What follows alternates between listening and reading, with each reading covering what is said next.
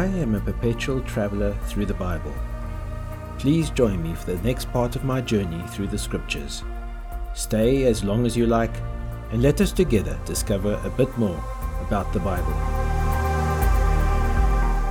In the previous episodes of the Journey Through the Scriptures podcast, we looked at the letter of James.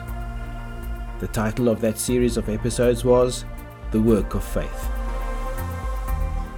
In that series, we learned that faith is not something that we simply profess. We have to show that we believe in the Lord Jesus by acting. That is the real faith. In this week's episode, we will be introduced to the first letter of Peter the Apostle and learn how we can have hope in the midst of suffering.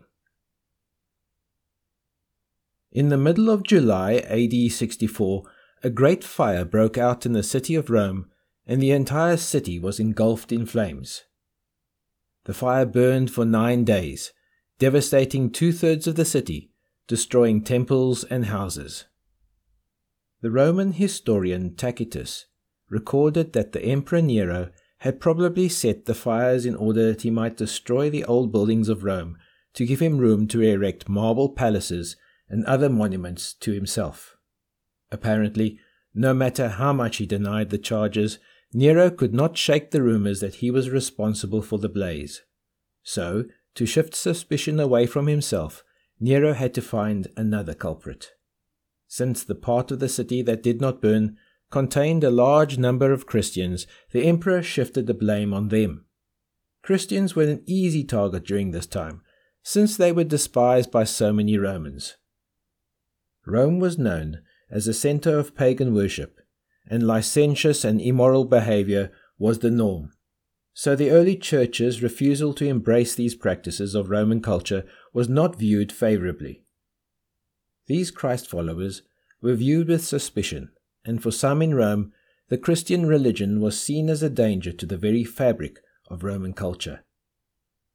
So, to reinforce the rumors, Emperor Nero began to persecute the Christians. It was during this time that Christians were thrown to wild animals in the arenas. They were crucified in large numbers. They were even covered in tar and burned alive as torches to light Nero's feast. As many as 5,000 Christians perished during this period until Nero's death in AD 68. The news of this persecution against God's people spread from church to church through the whole Roman Empire. But as the news spread, so too did a letter from the Apostle Peter. He wrote it to the Christians in Asia Minor, what we now call northwest Turkey, to warn them and prepare them for the coming persecution. Peter himself was to eventually die during that same period, crucified in Rome at the hands of Nero. Jesus had predicted that he would die in this way. According to tradition, when Peter came to be executed, he requested that the cross be turned upside down, because he felt he was unworthy to be crucified in the same manner as his Lord. We know a lot about the writer Peter, and his first letter is the favorite amongst Christians. In the first chapter, he tells his reader that even though they haven't seen Jesus, they loved him and had an unspeakable joy in doing so.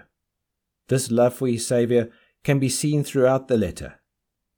His first name was Simon, it was a common Aramaic name that means he who listens. When Jesus met Simon, however, he gave him the name of Cephas in Aramaic, or Peter in Greek. This is a less common name meaning rock, indicative of the change of character in Simon that Jesus expected.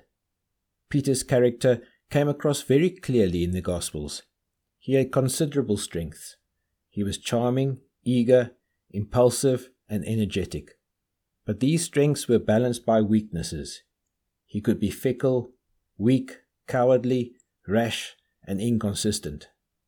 He was an impulsive man with a foot and mouth disease, always opening his mouth and putting his foot in it. But that also meant that he sometimes said wonderful things about Jesus. Many believers identify with Peter because he is so like them. Perhaps the most life changing moment of Peter's life came after he denied Jesus three times, just before Jesus' crucifixion, and then met him on the shores of Galilee after the resurrection. Imagine how humiliated Peter must have felt. Yet Jesus did not get angry with Peter or punish him for his cowardice and weakness. Jesus instead needed to be sure of one thing Did Peter love him? This is the most important question for any believer. Do you love Jesus? Jesus asked Peter the same question three times, and this put Peter back on track. A short time later, it was Peter who was preaching at Pentecost when 3,000 souls were saved and baptized. So it is not surprising that the importance of love for Jesus features so much in this letter. Peter is, of course, mentioned elsewhere in the New Testament. Peter was definitely involved with Mark in the writing of the Gospel of Mark. In some theological circles, the Gospel of Mark is actually regarded as the Gospel of Peter. Of all the Gospels, Mark mentions Peter's weaknesses the most, and Peter's own impulsive personality shines through that Gospel. For instance, in Mark, the word immediately is used 39 times, more than any of the other Gospels. Jesus is depicted in Mark as the man of action, which is not unlike Peter. The first half of the book of Acts is all about Peter but Peter disappears once Paul arrives on the scene. He receives a brief mention in Galatians when Paul talks about his heated exchange concerning Peter's refusal to eat with Gentiles in the presence of Jewish believers. Peter was wrong in his behavior, and Paul told him so. So we know more about Peter than any other of the apostles, with the exception of Paul. This letter was written while Peter was in Rome, and he wrote it, as most scholars believe, to the exiles or the strangers in dispersion. To the exiles of the dispersion in Pontus, Galatia, Cappadocia, Asia, and Bithynia, chosen and destined by God the Father, and sanctified by the Spirit for the obedience to Jesus Christ and for sprinkling with his blood.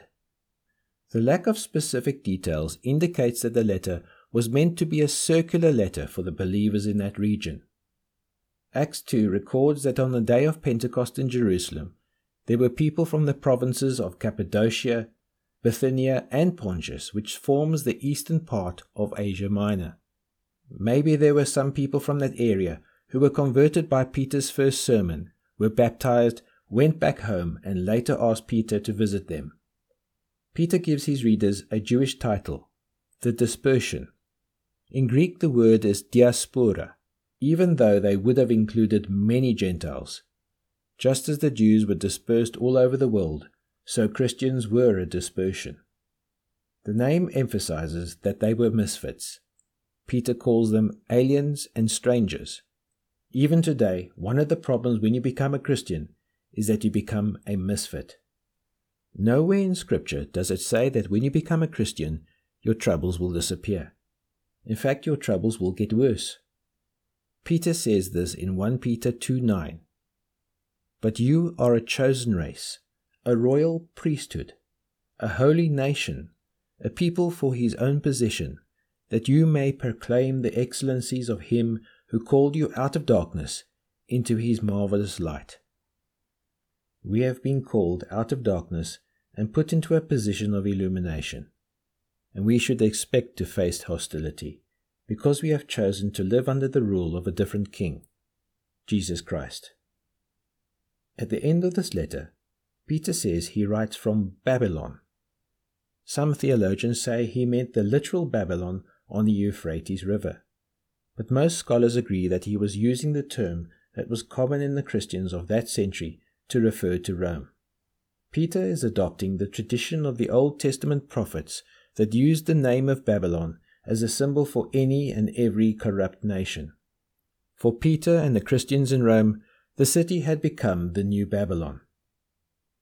This is one of the letters of the New Testament that can be especially helpful to anybody who is going through difficulties. If you are facing the problem of suffering of any kind, then read 1 Peter. If you are wondering what God is doing in the world of our day and what is going to happen to you when faced with all the stress pressure, and uncertainty that awaits us. This is an excellent letter to read because it was written to Christians under similar circumstances. Peter begins with the most important fact in the life of any Christian his relationship to Jesus Christ and the new birth. He says in 1 Peter 1 3, Blessed be the God and the Father of our Lord Jesus Christ. According to his great mercy, he has caused us to be born again to a living hope through the resurrection of Jesus Christ from the dead. That is the greatest event that can ever happen to anyone. Peter goes on to point out here why this is true. He says that there are three things about this decision that are extremely significant that Christians receive from nowhere else. Firstly, Christians have a living hope. 1 Peter 1 3 4 should be an encouragement in these hopeless times. He has caused us to be born again to a living hope through the resurrection of Jesus Christ from the dead, to an inheritance that is imperishable undefiled and unfading, kept in heaven for you. Do you know that you have a place in heaven already? Peter states that we are born again to a living hope, affirming that salvation is a gift from God. Just as a baby does nothing to be born, we experience rebirth not because of who we are or anything that we have done. We are born of God through Jesus' resurrection from the dead. Salvation changes who we are making us dead to sin and alive to righteousness in Jesus Christ. This new birth serves as our reason for hope, the assurance of salvation. When you see young people who should be filled with a sense of life and living lying around like zombies because they have nothing to do, nowhere to go, nothing to live for, then you can see what a living hope does. It activates us, it motivates us, Unlike the empty, dead hope of this world, this living hope is energizing, alive, and active in the soul of the believer. The New Living Translation says that we live in great expectation. Our living hope has its source in the living resurrected Saviour. Peter's living hope was Jesus Christ. Secondly, Peter says that we not only have a living hope, but we have a present power and we are guarded by that power. 1 Peter 1 5 says, Who, by God's power, are guarded through faith for a salvation ready to be revealed in the last time. Christians have a power that sustains them. It holds us when we are anxious or have a need, and this power strengthens us, in spite of all the obstacles that life throws at us. The word guarded here is a military term it implies that Christians are garrisoned by the power of God and are safeguarded by the Father Himself. The third thing that Peter says Christians have in Christ is a rejoicing love. He says so in verse 8 Though you have not seen Him, you love Him. Though you do not now see Him, you believe in Him and rejoice with joy that is inexpressible and filled with glory I hope all of you understand what Peter is talking about here. Despite the fact that he denied Jesus three times and had so many faults and weaknesses, the love that he had for Jesus was genuine and deep. Peter knew that even though most of these Christians in Asia Minor hadn't physically met Jesus, they still had a kind of quiet joy that fills the heart inside, not because of anything he did for them, but because Jesus is and they loved him in return, even though they could not see him. Peter goes on to say after this that all this had been predicted by the Old Testament prophets. This was not something dreamed up or imagined, but it was predicted and occurred exactly as they said it would, and thus we can rest upon it. In this way, Peter encourages us. So all Christians have an inner witness and an outer testimony. These are the grounds that Christian faith always rests on, during any age and at any time. From verse 13 of chapter 1, Peter goes on to show us that growing out of these three facts, a living hope, a present power, and a rejoicing love, there will be certain noticeable changes in our lives. He is essentially saying that if this is what we are, then what we do will confirm that. Otherwise, it has not really happened to us. All that Peter says is, Be what you are. That is all. Do not be hypocrites. That has been something that you are not. The first thing that Peter says will occur is that we will be holy. In 1 Peter 1 4 to 16, it says, As obedient children, do not be conformed to the passions of your former ignorance, but as he who called you is holy, you also be holy in all your conduct, since it is written, You shall be holy, for I am holy. Now, what do you think when you hear that word holy? Do you think of someone who is so pious that he is always talking about religious things and trying to act perfectly? The Old Testament refers to holiness in a very unique way. It calls it the beauty of holiness. In Psalm 29, Psalm 96, and Psalm 110. There is something beautiful about a holy person because holiness means wholeness. The ingredients of wholeness are devotion and single mindedness. When I was a small boy, my mother went out and bought me a cup. It was brightly painted and had a big letter D on it. It was my cup, and I drank all my cool drink, milk, and tea out of it. No one else was allowed to drink out of it. It was my cup. It wasn't a particularly expensive cup. It was actually quite common and ugly, but it was a cup that was wholly devoted to me. I know I struggled at first to understand what being holy was. I tried to be perfect and tried to not do anything wrong. I had completely the wrong idea of the beauty of holiness. The Holy Spirit had to remind me of that little brightly colored, ugly cup that I had as a child. It wasn't expensive or perfect, but that cup was dedicated for my exclusive use, and that made it unique and special. That is what God requires from each of us. He needs us to be holy, wholly dedicated to His purposes alone. And that is what makes holiness beautiful. This is that same quality that a Christian who knows the Lord Jesus should have. A Christian should be holy, in the sense that he is dedicated. He is at peace with himself. He is not struggling with anyone. He is at rest. He is well adjusted. He does not get upset when everything around him starts crumbling apart. Furthermore, a truly holy person is interested in you. He is not always thinking about himself and his likes and concerns and his own comfort. He is thinking about yours and how you are doing. They are the most attractive kind of people to be around. This is what I think holiness is. The second thing that Peter says Christians should be is be fearful.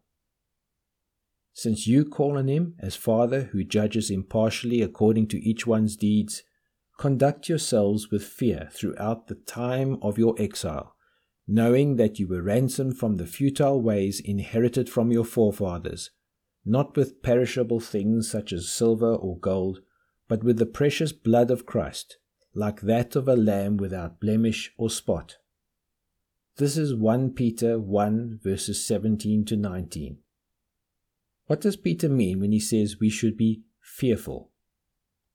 He means having a true respect for the kind of being God is. Remember whom you are dealing with. You're not dealing with just another man who can be fooled by your actions and words.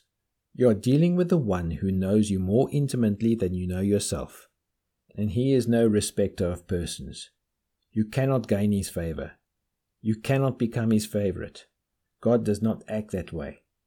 So that kind of being that knows us so well should frighten you. That is what Peter means. Conduct yourself with fear. You are dealing with one whom you cannot fool. Therefore, be honest, remembering that you have been bought, not with common things men use in the market, but with something that no one else could have given the precious blood of Jesus Christ. Thirdly, because we belong to him, Peter tells us to be priests in 1 Peter 2 verses 4 to 5. As you come to him, a living stone rejected by men, but in the sight of God chosen and precious, you yourselves, like living stones, are being built up as a spiritual house, to be a holy priesthood, to offer spiritual sacrifices acceptable to God through Jesus Christ. This is the answer to the question that many people ask today. What did Jesus mean when he said to Peter, And I tell you, you are Peter, and on this rock I will build my church, and the gates of hell shall not prevail against it? We know that the word Peter, Cephas in Aramaic, means rock, and the Roman Catholic Church would tell us that Jesus meant that he was going to build his church upon Peter. Peter in this verse tells us that this is not true. He was there, so he ought to know what Jesus said. Peter is saying Jesus is the rock, and every believer who comes to Christ is like a stone built upon that rock the great foundation rock on which God is erecting the building called the church. Jesus is that rock, and we are built up on him like stones upon the great rock, in order that we might be a priesthood, so that we can offer him spiritual sacrifices. There is something that God greatly desires and wants, but what can you give God that he wants that he doesn't have? What can we, mere human beings in this great universe give to a God who spoke the universe into being? The answer is in verse 9. But you are a chosen race, a royal priesthood, a holy nation, God's own people, that you may declare the wonderful deeds of Him who called you out of darkness into His marvelous light. That is what God wants. He wants us to talk about what He has done for us and tell others what He is like to us. When we do so, we offer a sacrifice of worship unto God that is pleasing and acceptable to Him. In the next episode, we will learn the secret of dealing with unjust or unforeseen suffering that grips the hearts of so many Christians today. How do we survive through those troubles? How do we walk in holiness and hope as people of faith? This is David Wiles your fellow traveler in Christ, and this has been the Journey Through the Scriptures podcast, episode 7.